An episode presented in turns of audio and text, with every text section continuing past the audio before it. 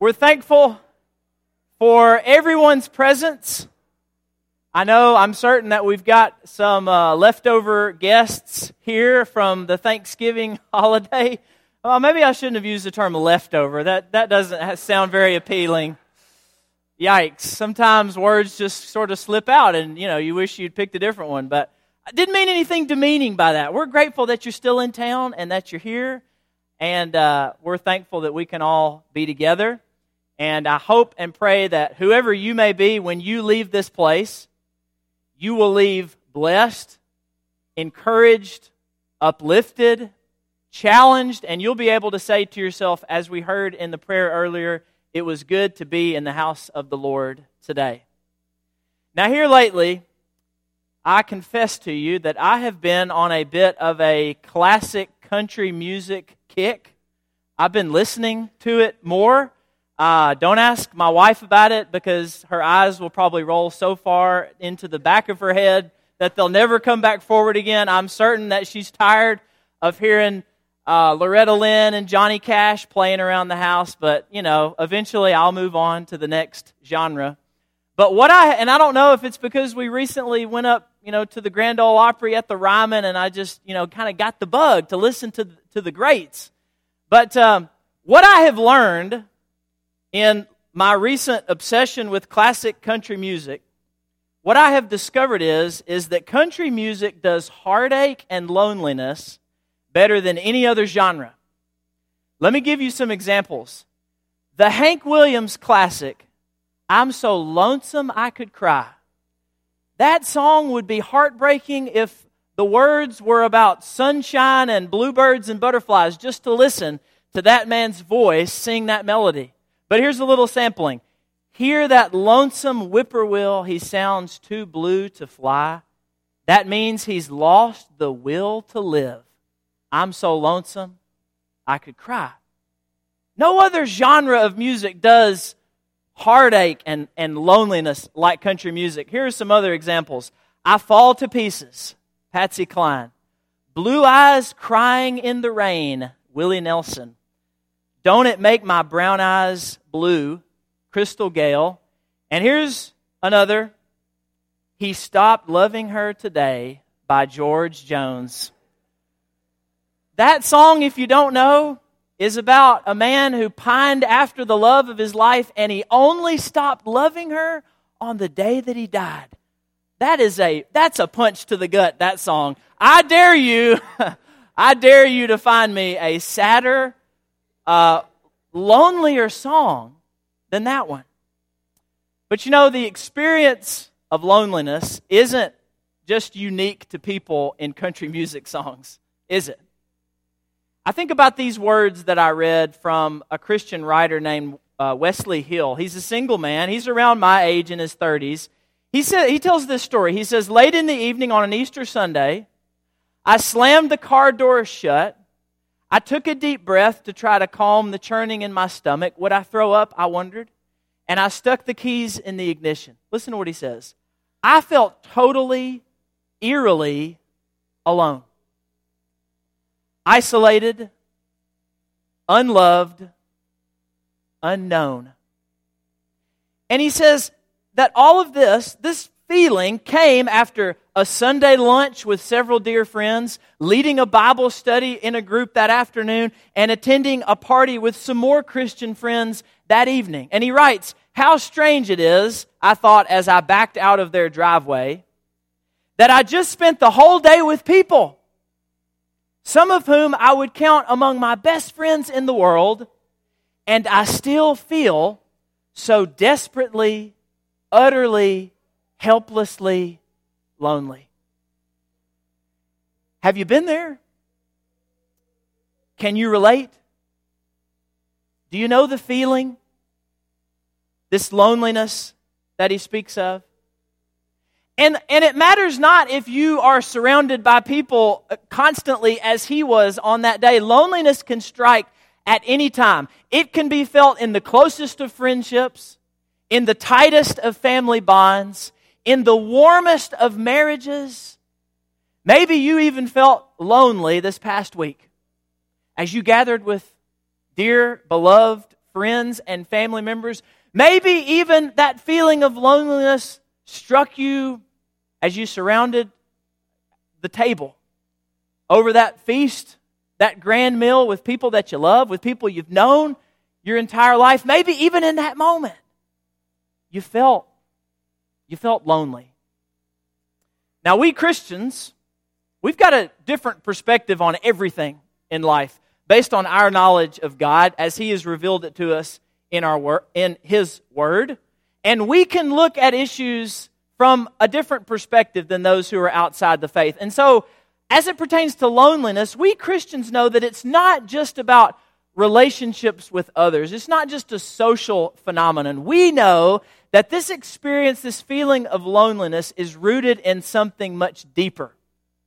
And I want you to listen to some words from C.S. Lewis from a book called uh, The Weight of Glory. He says, The sense that in this universe we are treated as strangers, the longing to be acknowledged, to meet with some response, to bridge some chasm, is part of our inconsolable secret. He says, We have a longing to be reunited with something in the universe from which we now feel cut off. This is true for all people. Uh, this is inherent in, in the heart and soul of every man and woman that walks the face of this earth. He says, We long to be on the inside. I love this image to be on the inside of some door which we have always seen from the outside. He calls this feeling, this loneliness, that old ache and we all can relate. We've all felt it. Even if we can't put language to it as beautifully and as eloquently as someone like C.S. Lewis or the writer that we read earlier, we know that it exists. We sense it at the core of our be- being. We feel it, that old ache. And we Christians know that that loneliness, that old ache, as C.S. Lewis says, arises from estrangement from God. Distance from the Almighty God, from the divine being who created heaven and earth. That's what loneliness, that's where it comes from. It arises from that reality. The fact that we live in a broken world and we have a broken relationship with our God. And the Bible speaks to this. It attests to this in places like Ephesians chapter 2 at verse 12, where Paul says to the predominantly non Jewish Gentile church at Ephesus, he says, you were separated at that time from Christ. You were alienated from the commonwealth of Israel. And you were strangers to the covenants of promise. You were disconnected from the person that God uses to bring about redemption for all humanity. You were not part of the special chosen people of God. And you were disconnected from the promises that God has for those whom He loves and He has saved. So you had no hope and you were without God in the world. You were estranged, you were separated, and that's why you felt so lonely. That's where that old ache, this is the source. This is the root of it all. It's why you feel that way so often. And separation from God brings about distance in our relationships with others. It's all connected. The distance that we experience from God, it affects our relationships with those around us, even those to whom we are closest, even our closest friends and family members, even our spouses. And we also know as Christians that the cause of that old ache, we know what it is. That three letter word that we talk about every time we get together, or we should sin. It's sin that estranges us from God and causes distance between us and our fellow humans.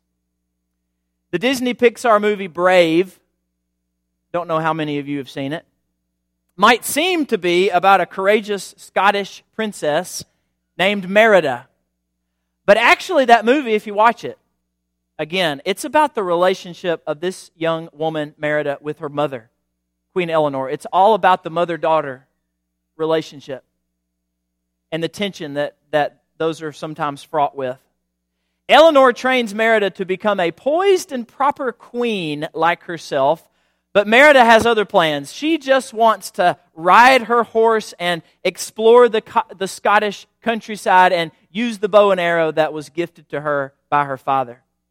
And there's one tense scene when the, the tension in the relationship sort of bubbles over, and Merida, in a fit of frustration and rage, takes a sword and she cuts the family tapestry right between the, the, the sewn likeness of her and her mother and you can hear the pain in her mother's gasps, and you can see the pain on her mother's face as she slices right between that, that fabric, separating herself from her mother. And that is an image of what sin does to our relationship with God and to our relationship with others.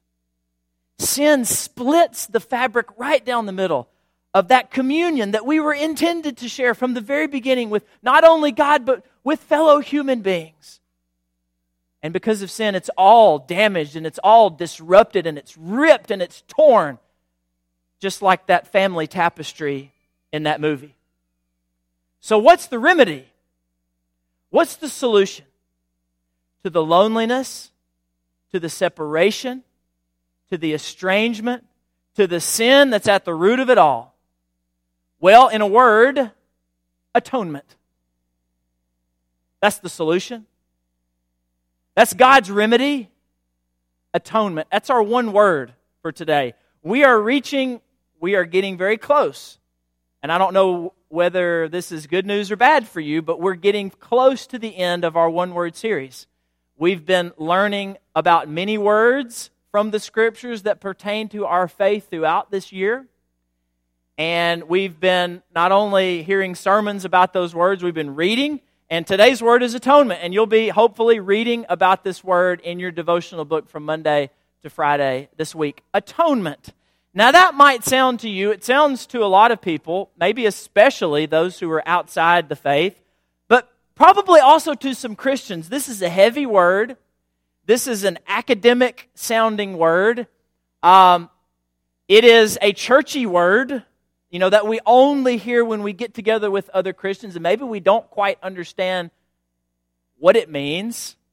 And maybe it also sounds very complex, like if we were to talk about atonement, it would take a while and it would require a lot of study and, and, and um, trying to grasp difficult uh, concepts, and it would take a lot of time. But really, if we're talking about the root of this word, it's actually quite simple. You see, there was an old English word that has fallen out of use. It's not even in our dictionaries anymore. One meant. That was a word back in the day. One meant. And this word is one meant with an at attached to the front to signify our new status, our new relationship with God and with other saved believers, to signify the communion that we can once again share with God. And so the original pronunciation for this word was not atonement, it was at one meant. See how they just sort of shoved those words together to signify this very important reality pertaining to our relationship with God? Some people believe it was William Tyndale who was one of the earliest to translate the Bible into English, who coined this phrase to begin with in order to translate a handful of words, both from the Old Testament and the New, into English. At one eventually became atonement, and this is God's answer to the problem that we face that problem of estrangement and separation from God. And our at one moment with God and others is accomplished, as you know, by his gracious work through Jesus Christ. Take Ephesians chapter 2. Why don't you grab a Bible and go with me to Ephesians chapter 2? Just I want you to see a few things in this text. I read earlier from Ephesians chapter 2 at verse 12. When Paul talks about the separation and the alienation and being strangers to the promises of God, he paints a very bleak, godless, hopeless picture of humanity that is entangled in sin. But now look at what he does starting in verse 13. He says, But now in Christ Jesus, Christ Jesus is the agent, the, the, the means by which we can regain our lost relationship with God, the means by which the gap is closed and, and the separation is, is removed. But now in Christ Jesus, you who once were far off have been brought near. And that's a picture of atonement. Or should we say, at one man. You were at a great distance. You were far off. But now through Jesus, you've been brought near. And as we just scan through the rest of, of the verses, going through verse 18, we see that this reality not only affects our relationship with God, but our relationship with others. With others who confess faith in Christ and who are baptized believers. We get words like peace. I see it one, two, three, four times. Peace with God, peace with others. We see the word one several times. You are now one. You're not distant. You're not separated into, into different groups. You're one. I see also, we're, we're going to look at this word uh, in short order reconcile. There's another one, another word to help sort of describe this reality. So we go, according to Paul, from separation to peace, from alienation with God's people to oneness, and we arrive in verse 19. Check this out. So then you are no longer strangers and aliens. You are fellow citizens with the saints and members of the household of God. One with God, one with others, through the work of Jesus Christ. Your loneliness, your separation, your estrangement is over now through Christ. And then in the text that was read for us at the top of the hour, 2 Corinthians chapter 5 at verse 19, Paul says, "In Christ God was reconciling the world to himself, not counting their trespasses against them, and entrusting to us the message of reconciliation." And here we get this word, reconciliation. And we see here that God removes this separation that exists between us and him by rooting out its very source. We talked about sin is the reason that we experience separation. So sin's got to be dealt with, and God deals with it. He, he doesn't count our trespasses against us because of the work of the cross. What happened at the cross? Through the cross, our sins are not counted against us by God. And so, all of this that I have just described, this is atonement. It's not all that complicated, is it? This is what it's about. This is at one. This is God's remedy for that old ache, that sense that we are all alone in the universe, that feeling that we've had where we feel like we're outside looking in. This is God's solution to that. So take heart. That old feeling of looking in from the outside, it will eventually go away for good. I know that even though we're baptized believers, we still deal with it on occasion. But know beyond a shadow of a doubt that it will eventually pass away permanently. That old ache that persists here in this life, because we still live in a broken world, it will pass away. Indeed, it is already passing away. There was a TV show, it went off the air a few years ago called Parenthood. And there was a couple on that show who had a son named Max, who at eight years old was diagnosed with Asperger's, uh, which is a form of autism. And this was a blow to this family. And Max's parents had trouble dealing with the reality of it, as we would expect them to. And they had some friends to encourage them, you know, go to a support group, get to know some other parents who are, who are going through this, whose kids also have Asperger's or uh, have autism. But they, they resisted for a while until Max's mother decided that she would just go give one a try, a support group. And we can tell as she's sitting around the circle with other parents whose kids have autism that her defenses are up. She's not comfortable here. She's not ready to be open and honest with the people in this circle.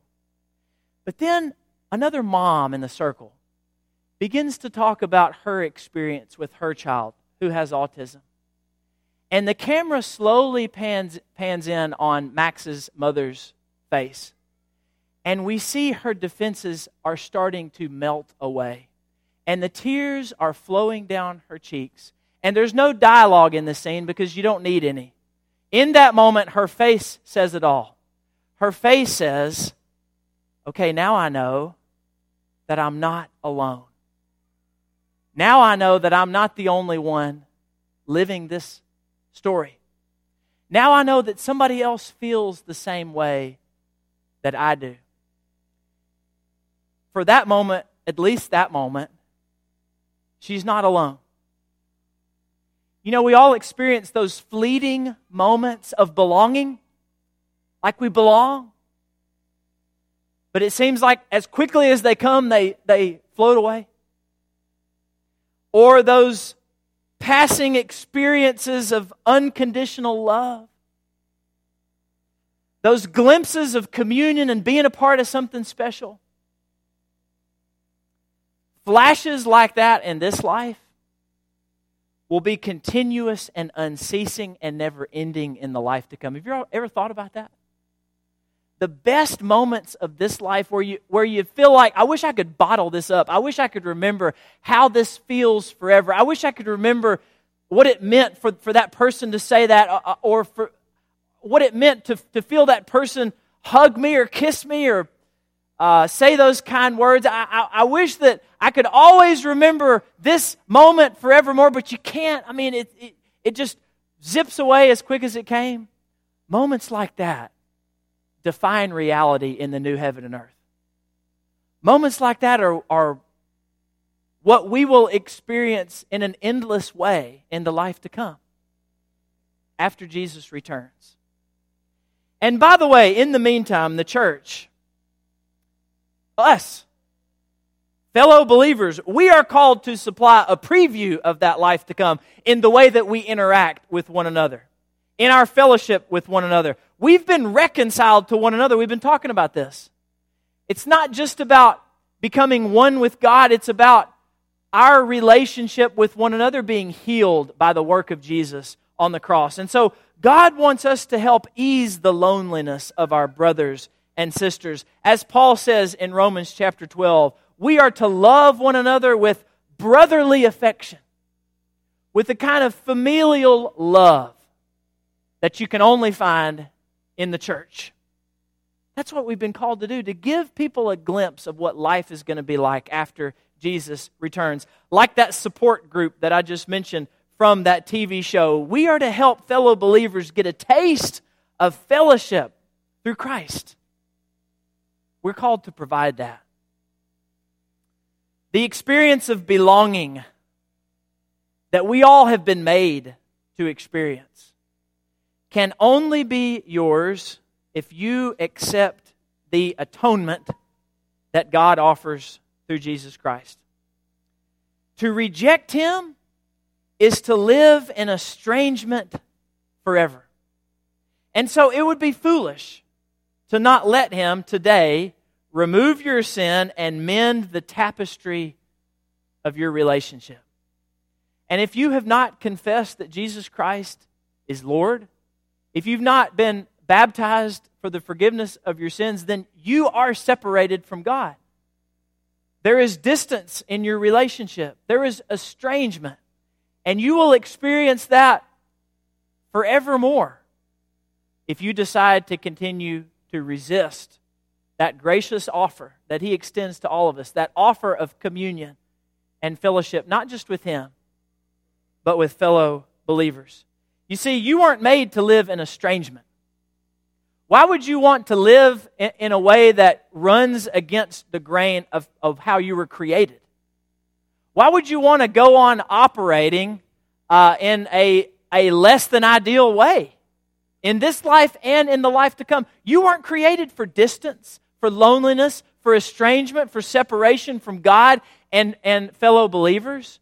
You were made to live in communion with God. The only way you can fulfill your greatest potential is by accepting the salvation and the atonement that comes through the gift of Jesus Christ. And that is the, the invitation that's on the table this morning. And it's not my invitation, it's God's invitation. And He's eager for you to accept it.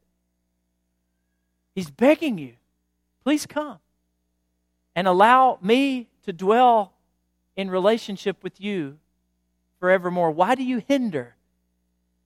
Why do you wait? Why do you put it off?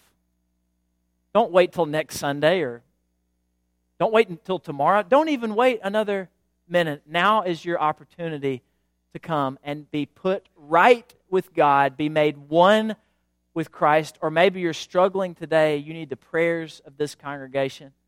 Maybe your relationship with God has gotten to the point it needs to be, you need to start over. You need to be restored. You need to start afresh a walk with Jesus.